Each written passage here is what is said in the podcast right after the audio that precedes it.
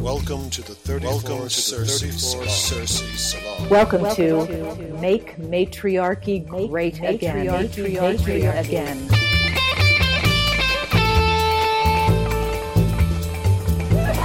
L'Écossais interagir tout au long de ce cours. Dans cette Ich habe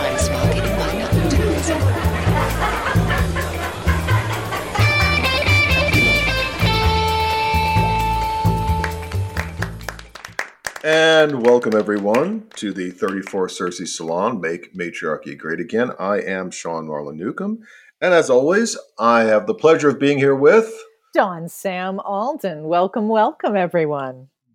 Yeah, so Dawn, we have a very special guest today. Would you like to absolutely. take it away? Yes, absolutely. We have a very special guest today, Mary Mackey, who is, uh, among other many other things, um, a writer, and uh, she worked on. Uh, she wrote a trilogy of books. Well, a series now because you went back and wrote a prequel um, about uh, a sort of based on and integrating Maria Gimbutas's work. Um, they are fiction novels, but they are uh, deeply uh, intertwined with the research that Maria Gimbutas did. So, Mary, um, would love to have you introduce yourselves to our listeners and tell us, because your bio is quite extensive, tell us what you would like them to know about you. Well, hello, everybody. It's a pleasure to be here. Um, whoa. right. We have your yeah, well, section for yeah. you.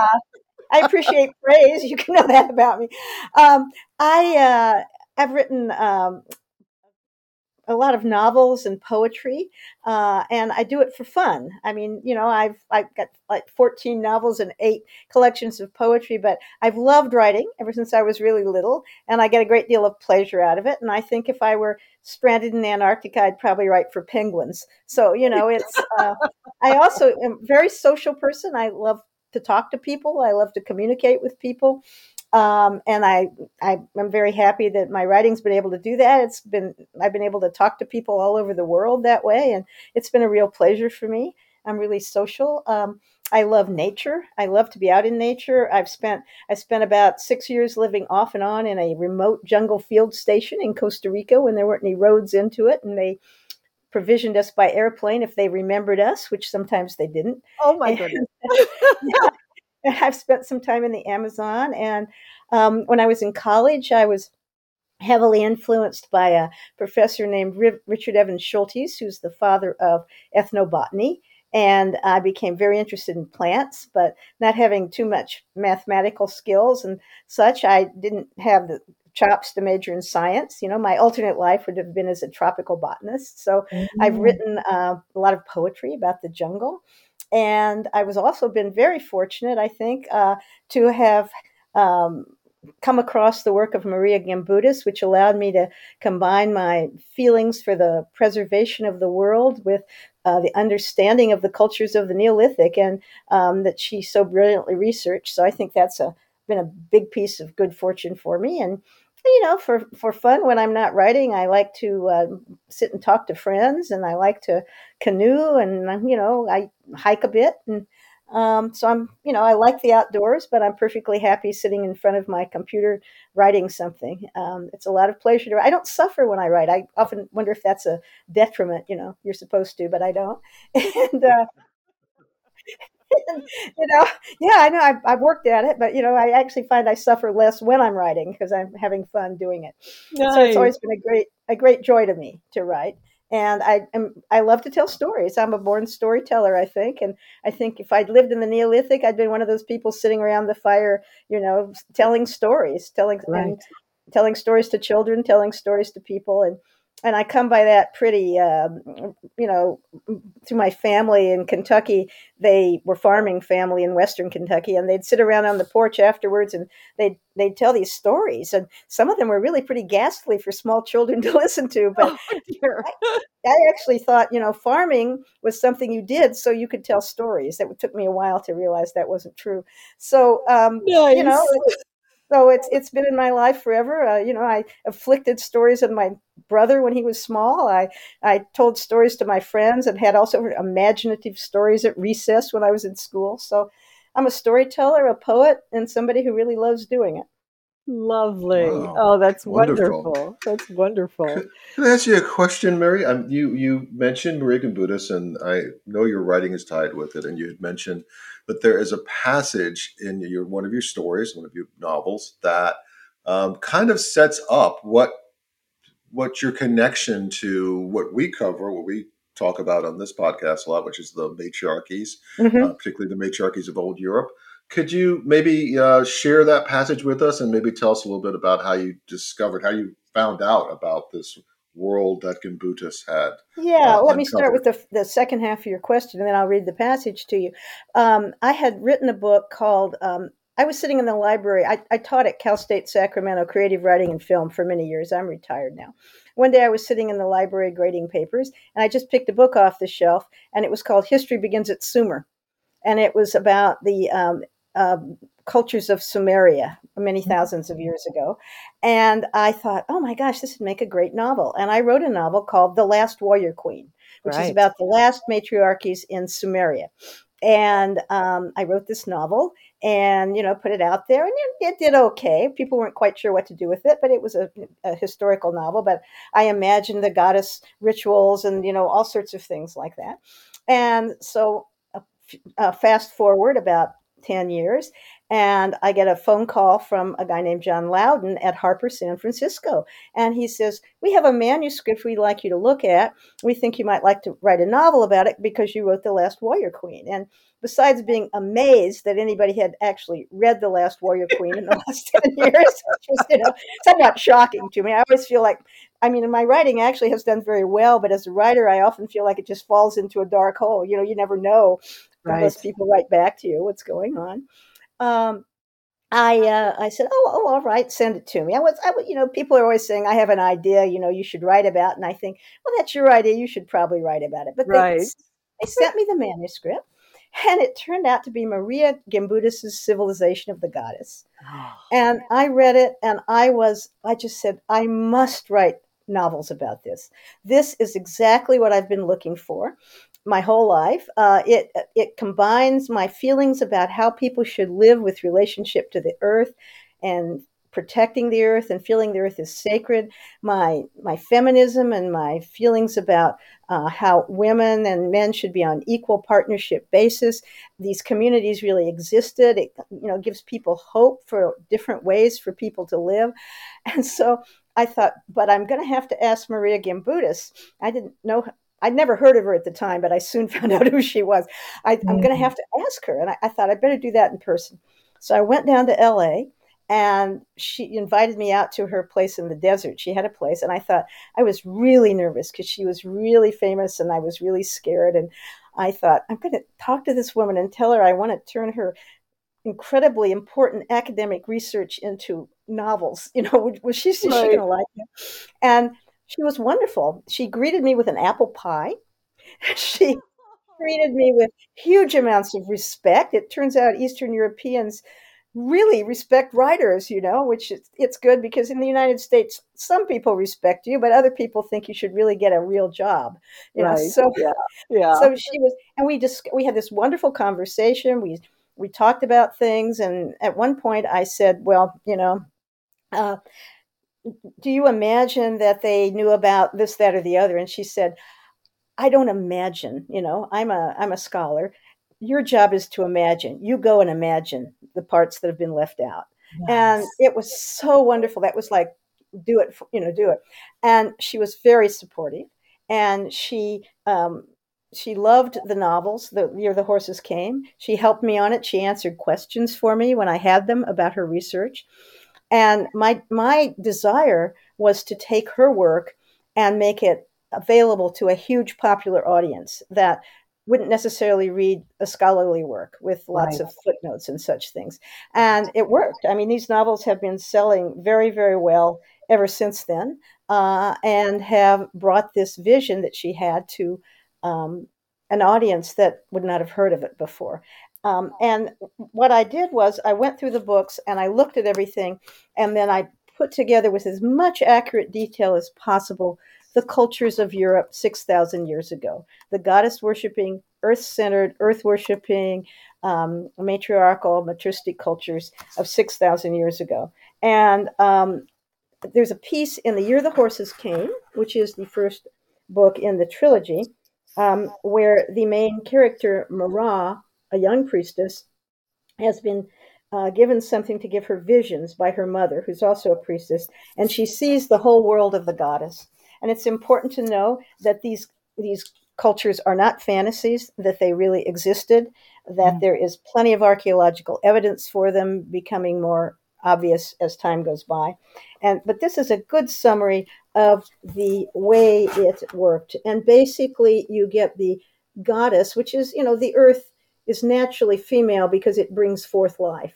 So you get these cultures which re- really worship the earth and worshiped the bringing forth of life from the earth.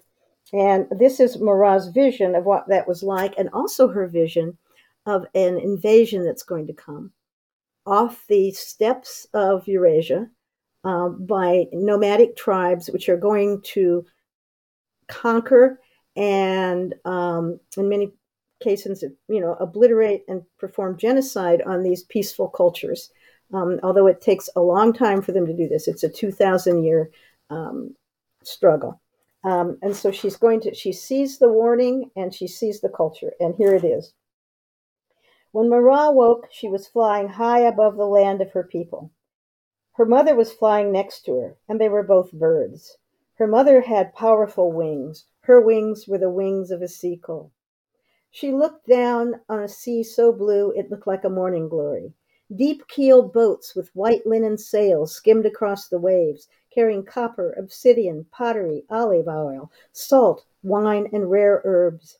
Along the shores of the sea there were great cities with temples and public squares, and she could see people going about their daily lives, making pottery, working gold, mining, weaving, worshipping, planting seeds, nursing the sick, making love, giving birth, and caring for children. She flew higher. Beyond the cities, there were more cities and villages, stretching east and north as far as the eye could see, and there were rivers and forests, and many people, all different, yet all worshipping the goddess Earth. Some raised goddess stones to her, others carved her image in marble or jade stone, still others took clay and formed it into her likeness. To some she appeared as a sacred snake whose coils were the endless energy of life itself. To others she was the holy bird who brought life and death, or the dog who guarded young life, or the womb shaped frog, in the north she was often worshipped as a pregnant bear or doe, while to the south she often appeared as a bull bearing the horns of the crescent moon. But no matter how she revealed herself to her people, her commandments were the same in every village and city and forest. Her children sang of her love for them and their love for her. And as Marah hovered all of this, a voice spoke to her. Go higher, it commanded. And so she went higher. And as she rose, the air grew cold, and she saw beyond the lands of the goddess there was another land all covered in grass, where men in leather tents paid, prayed to a god of war and killed each other in his name. Their god was a god of exile who lived in the sky, and the earth was a dead thing to them.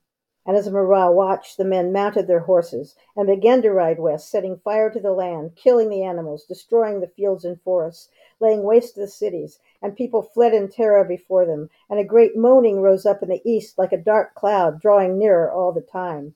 Look, the voice commanded, the time of destruction is coming, and you, Marah, are my messenger. Go east and warn my people, warn my children that the riders are on their way. Take your brother with you, and to prove you speak the truth. Yes, Marah said, I'll go. And as she spoke, her wings failed, and she began to fall and fall and fall until everything was darkness and falling. Now, that passage is a combination of probably a hundred pages of Maria Gimbutas's research, where every mm-hmm. artifact mentioned, every symbol mentioned, is uh, has been excavated, has been categorized, and has had articles written about it. And so I synthesized and combined them into this visionary moment. So you could see the two worlds poised on the brink of colliding with each other. It's really beautiful writing and just an amazing, just a, a vivid passage. That's just incredible, Mary. Thank you. Uh, I think the thing that also I'm thinking of too is not to. I hate when we when people make sort of like overly topical moments, but we are living in a moment where in that very region there is an invasion going on. So it's just kind of interesting to hear echoes. Yeah, I what- actually what been happened. thinking about that lately. It's Yeah. it's truly amazing. You know, I mean, it's it's of course not history repeating itself, but the Right. similarities are really amazing. You know, in in many yeah. ways, and it's uh, it's stunning for for people who may be listening later. We're speaking about what's going on right now um, for us in in Ukraine. Right, and the, and that the the invasion's coming from the Eurasian steppes, literally again. Right, So- and you know, a fire and destruction and the destroying destroying of peaceful cultures. Yes. and the destruction of history because this was an area you know that ha- was rich in um, in goddess culture and in Mhm. many ways in the Ukrainian society as they started to uh, sort of recover from the the Soviet control and and Right. and reawaken elements of of traditional Ukrainian culture. There's a lot of the goddess emer- emerging there and surfacing, um, and uh, to see sort of uh, the hand of imperialism and conquest once again, uh, you know, stretching out to grab that land is it's heartbreaking. Well, you know, I think the great, I, I believe that one of Maria Gimbutas's brilliant observations, and I, something that I call is the great wrong turning in Western culture. And, you know, Western culture in many ways has become kind of the uh, universal, you know, metropolitan culture of a lot of the planet, unfortunately, with this aspect in it. This wrong turning of seeing the earth as real estate instead of Mm. something sacred. And Right. partly I wrote these books to encourage people to re-sanctify and re-honor the, the beauty and the creation of the earth. And when I was writing them, I wanted to understand what it would have been like to be someone who lived in cultures that were like this. There's no sign of genocidal warfare in these cultures. There, you know, I'm sure they had con- some conflicts. I'm sure n- not everybody was nice. You know, that's not not possible. But there's no genocidal. There are no weapons of war. You know, and this this this turning from communal property and um, uh, you know respecting and loving and encouraging and living lightly on the earth to seeing the earth as real estate to be exploited and to be a dominion have dominion over it by people has been a terrible thing. And you know there's also similarities in the same kind of invasion of the new world when men on horseback came into the new world. And uh, you know not all those cultures of course were peaceful but there was the same sort of invasion. It's very important for these books to understand that the horse did not exist in Europe 6,000 years ago. It had been, it had died out during the Ice Age. So when the Mm. horses are brought in by the nomads, that means that they have a weapon of war, um, which you might think of now as almost like nuclear weapons as they come in. You know, if you live next to everybody in, in communities where you don't have that kind of transportation, then if you go and loot their community, they will come back and loot your community. But if you Right. But if you have horses, you can do something and be, you know, miles away. Nobody can catch you. Also, when you're on horseback, you have a a, a powerful, you know, weapon because they were, they made the nomads had these weapons they could use on horseback for people who were on foot. Um, Right. They could move fast. They had spears, and you can see these in the museums in uh, Romania and Bulgaria. I did a lot of research for these books. I actually, after I read Maria Gimbutas, I went to Romania and Bulgaria and I went to the museums and uh, looked at the kinds of um, artifacts from the cultures of old Europe, that's the Europe before the invasion, and then the culture of Europe after the invasion of the horsemen. By the way, there were no forts in Europe at this point uh, before the invasion. Um, there were, you know, little fences to keep out goats, but there were no walled cities. The first forts come in with the nomads, and they're sometimes built over the ashes of the city of cities of the uh, mother people of old Europe.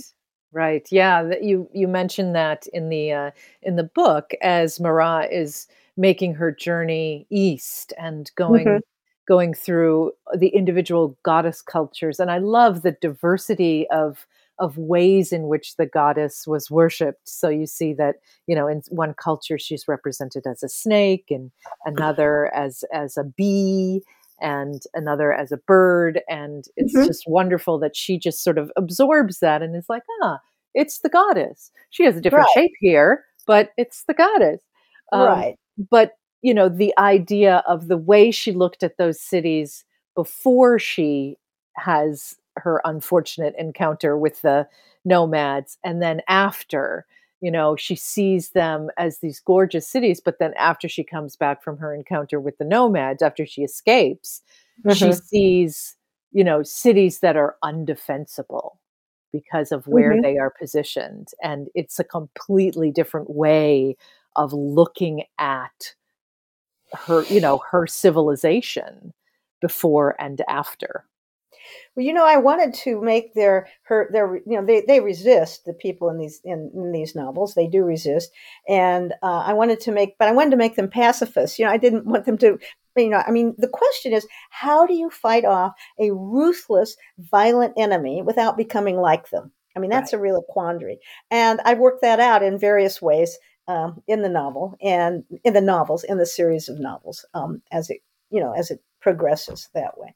Um, but you know, one of the great joys of writing these books was that in the year the horses came, particularly the first book, she travels across a Europe that's still at peace, a Europe that still doesn't have this. So you get like a a tour of all the goddess cultures of Europe. I intentionally take her through all the major shrines and places, and she sees the rituals and the prayers and the and the and the communal, you know, harvesting of various things. You know, before I I read Maria Gimbutas's work, I thought Neolithic people pretty much were hunter gatherers living in the forests.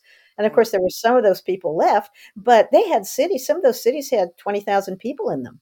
right Uh, particularly in Moldova, there's a city which I call Kataka, which has been excavated, which is a huge spiral city, and it had, you know, huge numbers of people in it. So I also got to fill in all the blanks of, you know, artifact, you know, ceramics stay, house house frames, you know, they may be excavated, uh, bones can be excavated, but what what was the poetry?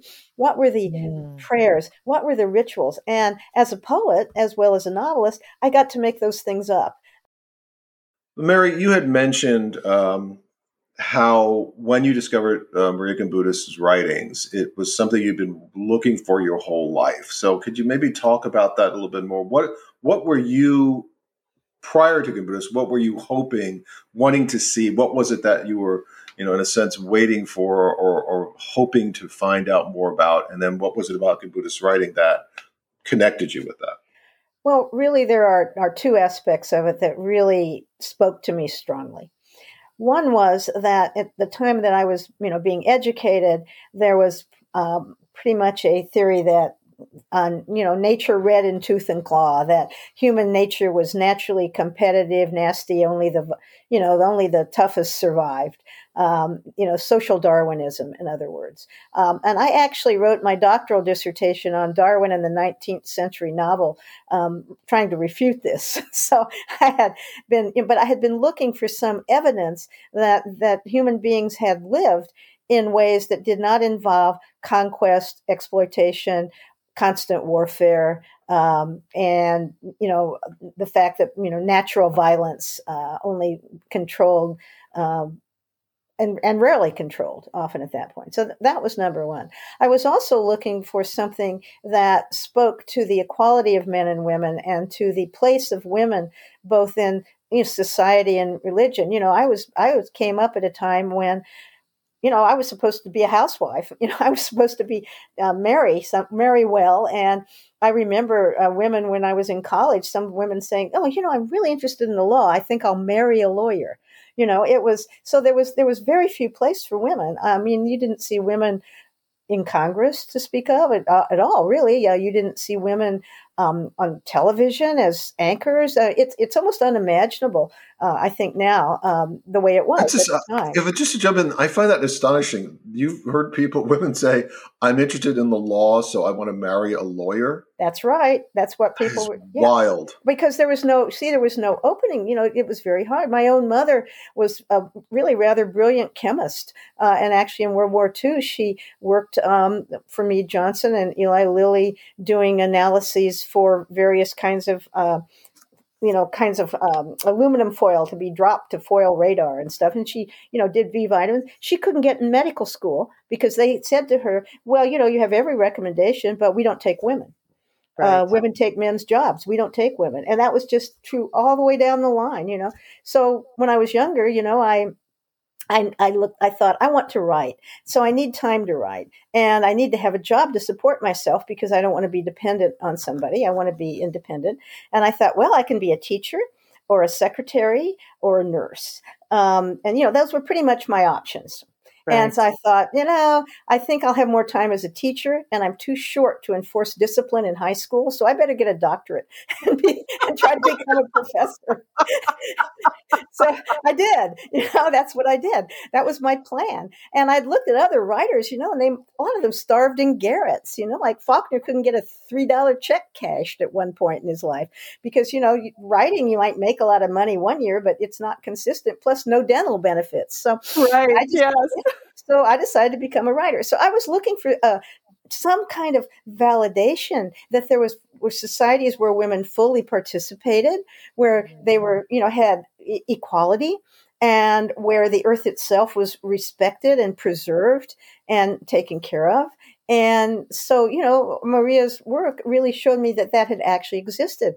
I then found it again in the small, um, uh, many small tribes of California, uh, where there were, you know, about 10,000 years of relative peace in California. And so it helped me believe that perhaps peace and communal living and mutual supportiveness and mutual aid um, is as innate in the human nature as the other side of the coin.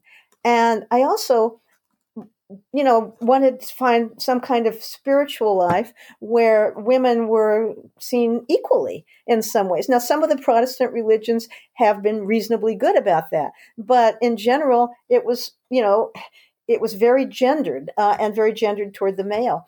And I spent a lot of time writing these novels thinking, why were the nomads so um, believe so much in a sky god? Why did they say that everything good was in the sky and everything bad was in the earth? And you know, I'm not I'm not writing scientific articles about this, but I think one reason is that when you're on the steppes, the 7,000 mile long steppes of Eurasia, I think actually seven Mm. and a half thousand miles long, which is like Kansas forever.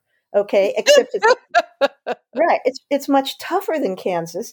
Um, it's a very harsh environment in many places. Uh, it's extremely cold, um, and you know the res- you, it's not you know it's been farmed now in in the dark soils of places like Ukraine, but a lot of it's not suitable for farming. These were herding people. What was the one thing above them that ch- that never changed? What was the one thing they could rely on? What was the one thing that was there? That was the sky. And you know, if you're out in that flat land, what you see is sky. That's what you Yeah. see in flat land. And I think they looked at the sky and thought the gods must be up in the sky. They're sure not going to live down here. And I really believe that that had a lot to do with the development of sky gods and the moving away from the earth. And as I said, I think that moving away from understanding that the earth is a great, beautiful, generous, well balanced living organism, that it's not dead real estate under your feet, um, Right. is the great wrong turning for Western culture. And I practiced walking on the earth when I was writing these novels so that I could feel the earth as a living body. I said, I'm going to walk on the body of my mother. I'm going to feel the body of my mother supporting me, beneath me. And I just practiced that as a kind of personal meditation um, as I was planning the novels. And it was interesting because I'd walk on the grass and I'd walk that way and I'd feel it. And then I'd walk on concrete and roads and I'd think, oh, we've paved her over here. We can't Yeah. feel her in the same Right. way. Yeah. And it was a very interesting sort of spiritual process for me. Yeah. And there is some evidence that there is an actual microbial exchange between the soles of our feet and the soil that we're walking on when we walk barefoot on the earth. So it really is a relationship that we have covered over. Mm-hmm. Yeah. Um, the other thing that I just wanted to bring in here is that um, you know the the sense of seeking for this alternative to the patriarchy that we live in now, and Mhm. um, and how writing it, you know, you said, you know, not everyone is going to read a scholarly journal, and that our artists, our novelists, our filmmakers, our storytellers are the ones who show us alter- those alternatives. You know, we look around the world, we are so immersed in our culture, it's the water in which we swim, that we need these voices to come in and tap us on the shoulder and remind us this is not the way it has to be. It That's can true. be a different way. And, um, you know, we, we rely on novelists like yourself uh, to to introduce that imaginative possibility. Yeah, it's true. And you know, people they need they need plot and character and they need, you know, human human beings. That's what characters are. They see we put humans in there. We we humanize it. We we let people understand what it's like from the inside. And I think that's a really really important part of part of the whole thing. I also like to often point out that patriarchy isn't good for most men. Right. Patriarchy involves the alpha male, you know, the, the guys that run it, the kings, the the nobles, the the the you know warrior chiefs, whoever they are, and it's and then the men often get to be cannon fodder, or in this case, bow and arrow fodder. You know, it's not it's not um it's not good for men. And I was very interested in making sure that the goddess cultures, and I'm sure they did, had places for men, and particularly young men, to express their energies in ways that were supportive of society so that they could be loved and, and complimented for and, and praised for their strength and for what they could do. And I have valued for it. Passage, Yeah. yeah, I have passages about that where special rituals are for, particularly for younger men, that allow them to participate in the community and be greatly valued and um, not have to fight in uh, endless wars. Yeah. I think it's also uh, that is really important because I think there's there are at times a misconception about this like a patriarchal brotherhood notion that somehow uh, one of the things that always strikes me is that patriarchy is bad for most men, particularly if you are not the tribe of the patriarchal invasion, hmm because those guys just get crushed. Yeah. And so what happens is, yeah, and you, I mean, we see it in the genetic record, we see it in the archaeological record, but we also see it in the modern world because, again, it's this there. There is no real brotherhood for a patriarch. For a patriarchy, it's about who gets to be on top and control whatever resources, whether it's women or money or whatever it is that they are trying to conquer. Or so power. yeah, it's yeah. power. Yeah, Yeah, it's not yeah. good for anyone but the ones at top, and we And- are seeing a lot of that now. Yeah, and you know, men are are are sort of uh, tricked into this terrible bargain where, like, you support this system on the off chance that you might someday be the dude on top. But Right. in the meantime, you are giving, you know, you are giving everything to a system that um, that is oppressing you just as much as it's oppressing women. So yeah, it's uh, and uses uses all sorts of tricks like Dawn and I talk about. There are uh, I almost want to put like a patriarchal guidebook for the tricks and stratagems that these uh, sort of patriarchal overlords use, from divide and conquer to the Trojan horse to all sorts of things, and it still plays out. My my main point is it still plays out in today's world exactly in, in the same way, but with slightly different techniques like media and social media and all that stuff. Um, I'm One of wondering, if you could. Oh, sorry. oh, Dawn, sorry. please. Yeah, I wanted to build a little bit on a point that you made about how does a peaceful society, a nonviolent society, how do you resist an offensive, aggressive, violent society without becoming them? And I think you make a really good distinction in the book of the difference between defensive and offensive war hmm because true. the yeah the nomads are the offensive war you know they're the mars god of war that comes in and brings the war to other people whereas the goddess cultures they realize that if they want to survive they have to defend themselves but they're not in turn going out and trying to wipe out the nomads No, You they have no interest in conquest at all. Yeah, yeah. So the difference between the defending yourself, which you have to do, you know, at some point, nonviolence, if you want to survive, becomes defense. But it you can defend yourself without becoming the aggressor. and without taking on the thought patterns and the religions and the attitudes of the aggressor, uh, Right. which is really, really important. And, you know, a lot of what happened is it said it takes 2,000. This isn't like Hitler rolling into Poland. This isn't like an invasion that happens all at once. It takes 2,000 years for these various tribes to work their way across to Europe. And, you know, what happens is there are still places where the goddess cultures survive into historical times. Um, Crete, for example, places in Ireland.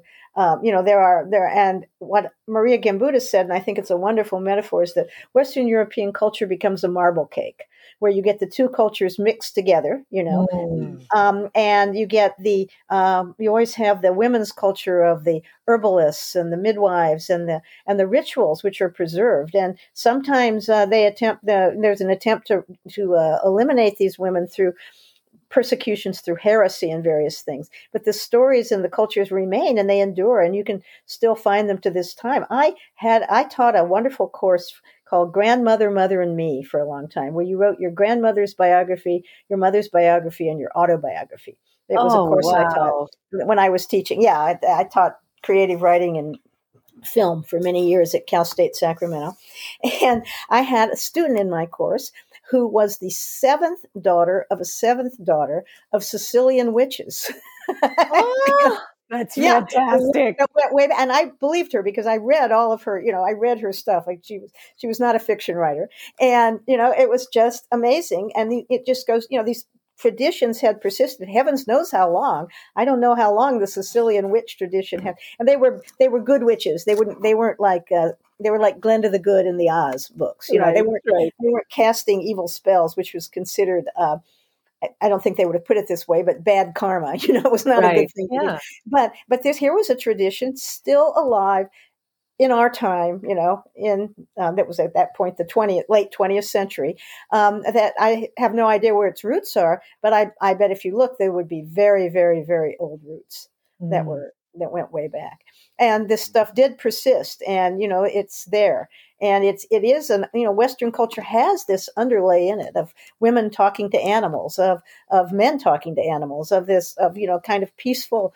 uh, alternatives uh, to um, social darwinism to nature red and tooth and claw. And so uh, some of the culture had survived and reading maria Gimbutas's work was very important as i wrote the novels because it clarified exactly what that survival was coming from uh, and documented it Right, right. I think a lot, a lot of the culture in the West, especially in Dawn and Yeah. I've talked about this on other uh, podcast episodes, is that there is that that tension, I mean, like you say, that marble cake, which I hadn't heard before. It's a great expression. Mhm. You know, it's it's very obvious that the matriarchal patriarchal tension is just always there in the West. It's the reason you have these uprisings of movements of women and feminist movements and these these it comes and goes like you know respiration and aspiration kind of thing where you're just the breathing in and breathing out. So you have that always there. So I think that's interesting. The other thing I think that one of the places you see it, we're, I'm doing a series on the Iliad on our sister podcast called The Parallax.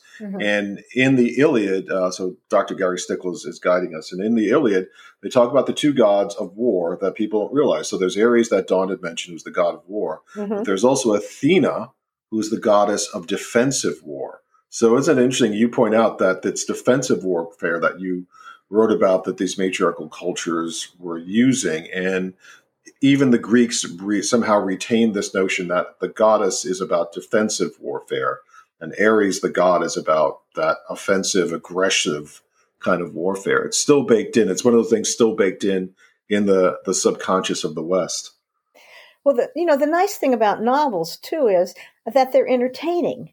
That you know, I mean, these aren't tracks. These aren't. This isn't. A, these aren't a series of. You know, the, the there are four novels in this now. The year the horses came, the horses at the gate, the fires of spring, and the village of bones. So there are four novels here. They have characters they have love stories they have plots they have excitement they have you know they have peril that's overcome. They have all sorts of stuff that sweeps you through it and you just kind of painlessly learn all the history.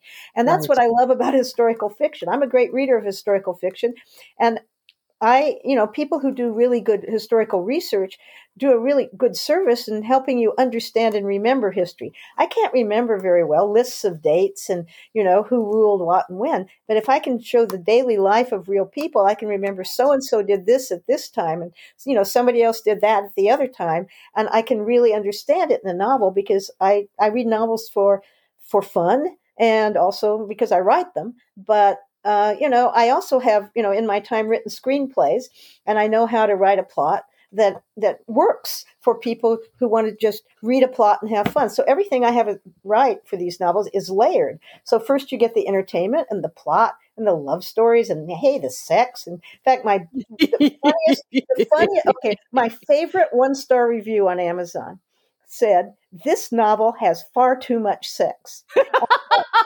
Boy, I could, maybe I should have paid somebody to write that. You know, really hilarious to me. And I thought that's a one star review. Woohoo! You know, Are you so, kidding? That's the, that's the worst they could say about it. All right, then. you could say about it. So anyway, uh, you know, so there's all this kind of stuff in it. Um, and uh, you know, tasteful. Taste is very tasteful. Oh, absolutely. and and it is it's egalitarian. It is everyone. Sh- I mean, the the way the term that you used, I I loved sharing joy. Yes, That- that's that- the term. Yes. Yeah, that, that that the matriarchal cultures, you know, because there isn't this great emphasis on the patriline and keeping Mhm. goods, you know, only through the male line, women's sexuality doesn't have to be policed. And so there is this wonderful, just sort of openness and ease and joy in the act of sex that yeah, is well, I think when women are treated as partners instead of possessions, the men are bound to have much better sex. I just that out there as an advertisement for these kinds of cultures. You know, really, uh, people who are uh, oppressed and enslaved and forced into relationships, that's not going to be a happy thing. But, you know, all relationships in these cultures that I describe are consensual and very clearly consensual. Yes, and there's even yeah, little signals where you can say okay no or yes you know? Right. sort of like wrestling where you can tap people and say you know that that you've got me pinned down too hard you know? It's this kind of thing that says yes or no. And Yeah. um, i think that importance of of equality and consensuality is extremely important in happiness for human beings. Vital vital i think. Yeah absolutely yeah and and you know contrasting that with um, Vicki Noble has uh, said this to us on more than one occasion um, that the uh, the phrase in uh, and I've heard Max uh, Dashu say it as well that the phrase in anthropology is that the first slavery was women's slavery that Mhm. you know it's so co- such a contrast between um, these nomadic cultures where women are possessions they are Mhm. possessions to be um, you know to be traded to be um, to be captured to be controlled to be they don't have humanity the same way that the males in that culture have Mhm. humanity and there's you know it, Yeah, they it don't does on a loving and equal footing i mean that's what's Exactly. But you know what that sounds like when you describe it? It sounds exactly what you do with horses. You Yeah. capture them, you train them, you round them up. They're your possessions. Your wealth is in horses, and you can trade them back and forth. and you breed them And you So breed them, and you you can steal them from one another. So Yeah. you know, there's a and uh, by the way, when you know the horses are these weapons of war, but we must remember it's not the fault of the horses. of course not yeah of course not I'm not saying, but I'm not saying horses are evil. You know, right I'm, yeah I'm, I'm, but I'm looking at what kind of cultures evolve this way. Also, in a culture where you have nomadic people um, who are, you know, riding, you know, who have horses and they don't have wagons. There are no no ways they could have them. There are no roads or anything.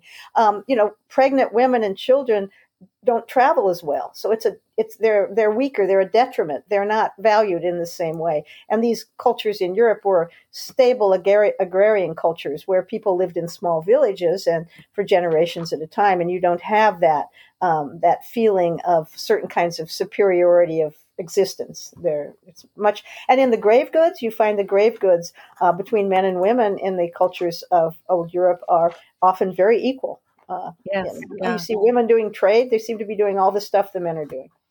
and there Mary- also is uh, you know evidence of the bones that everyone is eating the same diet in the same amounts mm. you don't see like one person's bones showing signs of lifelong famine and in the mm-hmm. same area another person's bones showing signs of you know being exceedingly well off. The the mm-hmm. grave evidence is that these were agrarian societies that everyone was pretty much on the same economic level in the society as well.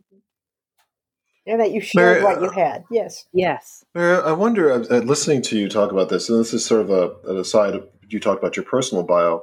You said you grew up and you're from Kentucky and from a farming family in Kentucky. Do you think, uh, you know, Kentucky is also known, of course, for its horses as well. Do you think that, like, there's just your personal experience sort of uh, kept you, opened your mind to this, this, these kinds of, um, these concepts of the earth, of horses, of like, you could maybe see it a little bit. It's a sort of like an out there, uh, a little bit of an out there question, but just it just strikes me that when you mentioned being from Kentucky and you mentioned being from farming and the way you talk about the earth and you and your understanding of horses and how these things fit together, are there? I think there are aspects of your own bio that made you more attuned to this, maybe even Well, traditions and experiences. Yeah, that's a very interesting question. I actually was raised in, uh, you know, in Indianapolis, Indiana. Okay, my Oh, okay. father's family was from Kentucky. I spent my summers there. My mother's family was from Evansville. Uh, they were only 50 miles apart, but they considered themselves completely, you know, on the other side of the world from one another.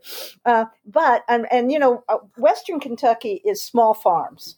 I, my family came into Western Kentucky probably in something like 1742, and they lived there ever since on these small farms. And there were no horses; they had mules. You know, Western Kentucky is known for mules for plowing mm-hmm. and stuff, and they were still plowing. I mean, it was when I went down there as a kid. It was like some kind of historical, you know, um, thing. You know, society. Uh, you know, uh, You were stepping back in to. time. Yeah, yeah. I It was like a hundred years ago. I mean, they had a well that you drew things up from the bucket. They plowed with mules. They had a spring house. They had no electricity. They had kerosene lamps. They made feather beds from their own geese. They made soap from their own, uh, you know, from wood ashes and lye. I know how to make hominy and soap. And my job when I was a little girl was to churn butter in a wooden churn that so many women in my family had used that the the handle had been made smaller at the point where you grab it. Um, and so these, these were totally self sufficient and, needless to say, organic farms. Right. And um, you know, I found this again when I visited some places, um, some some rural communes in California in the seventies, um, where people were, you know, had gone back to the land, and I kept thinking, boy, my aunt Abby could sure tell these people how to do some things that would make their lives better, you know? Right. because they had they were except for buying salt and and uh, you know they they made their own hams and hung them in a smokehouse and they'd been doing that for a couple of hundred years. And so it was a very um, yeah i think it opened me to an understanding of rural culture. What is rural agrarian culture like? And you know how do you live that way? And how do you, know you live comfortably that way?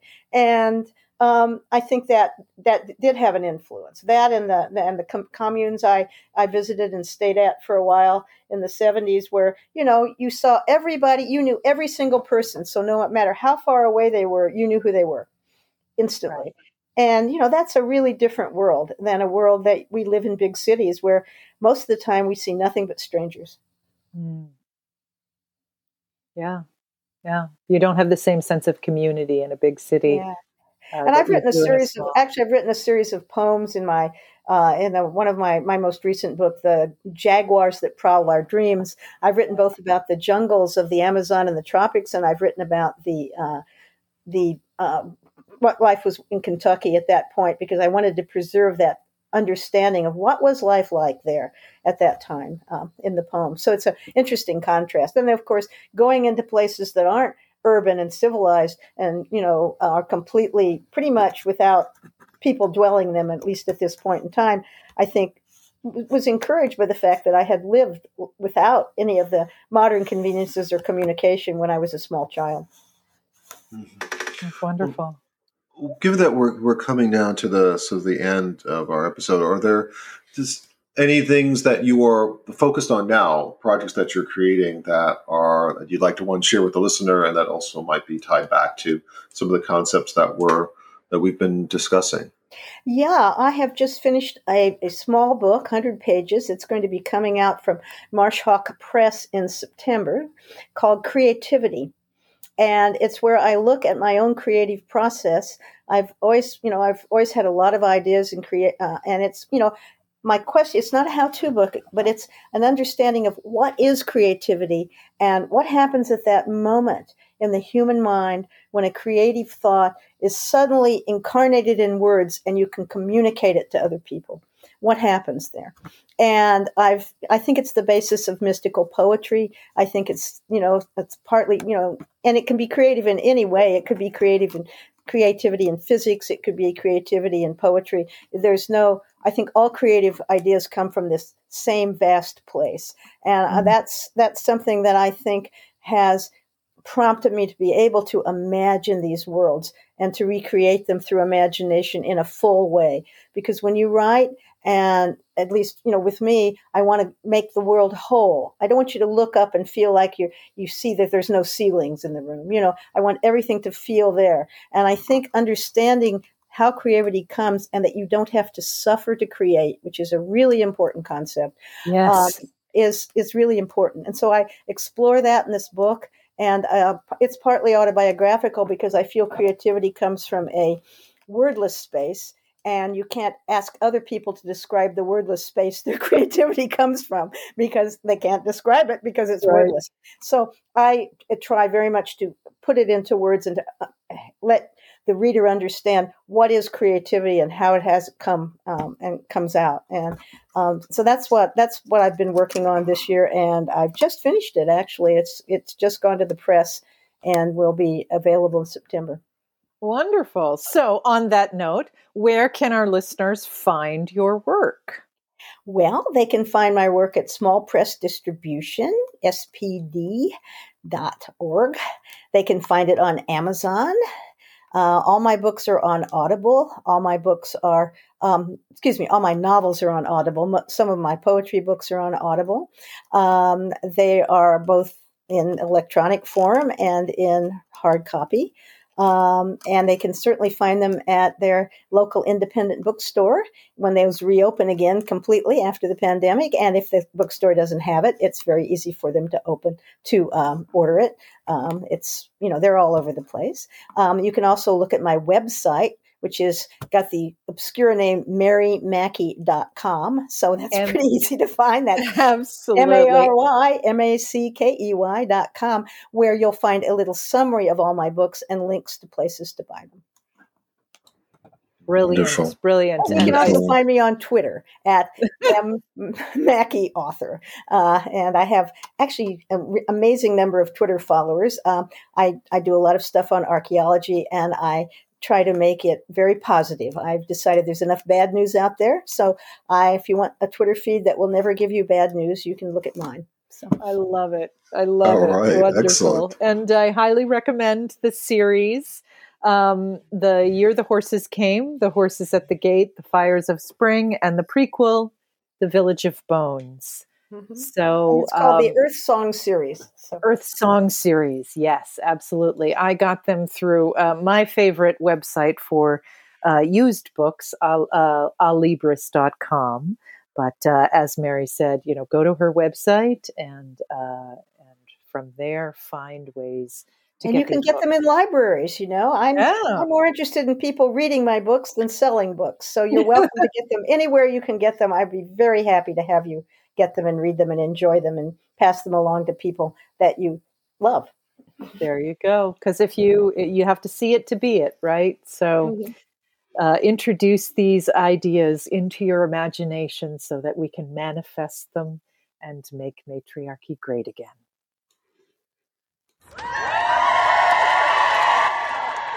All right, wonderful. Well, Thank you. Thank you, Mary Mackey, for joining us today and for sharing all of this really wonderful, these stories and, and your experience and your bio with us. Thank you very much. Thank you, Sean, and thank you, Mary, so much for joining us. And thank you for having me here. It's been a real pleasure. Yay. This has been the 34th Cersei Salon Make Matriarchy Great Again. We've been talking with Mary Mackey. Thank you all for listening, and we will talk to you again soon. Take care, everyone, and blessed be.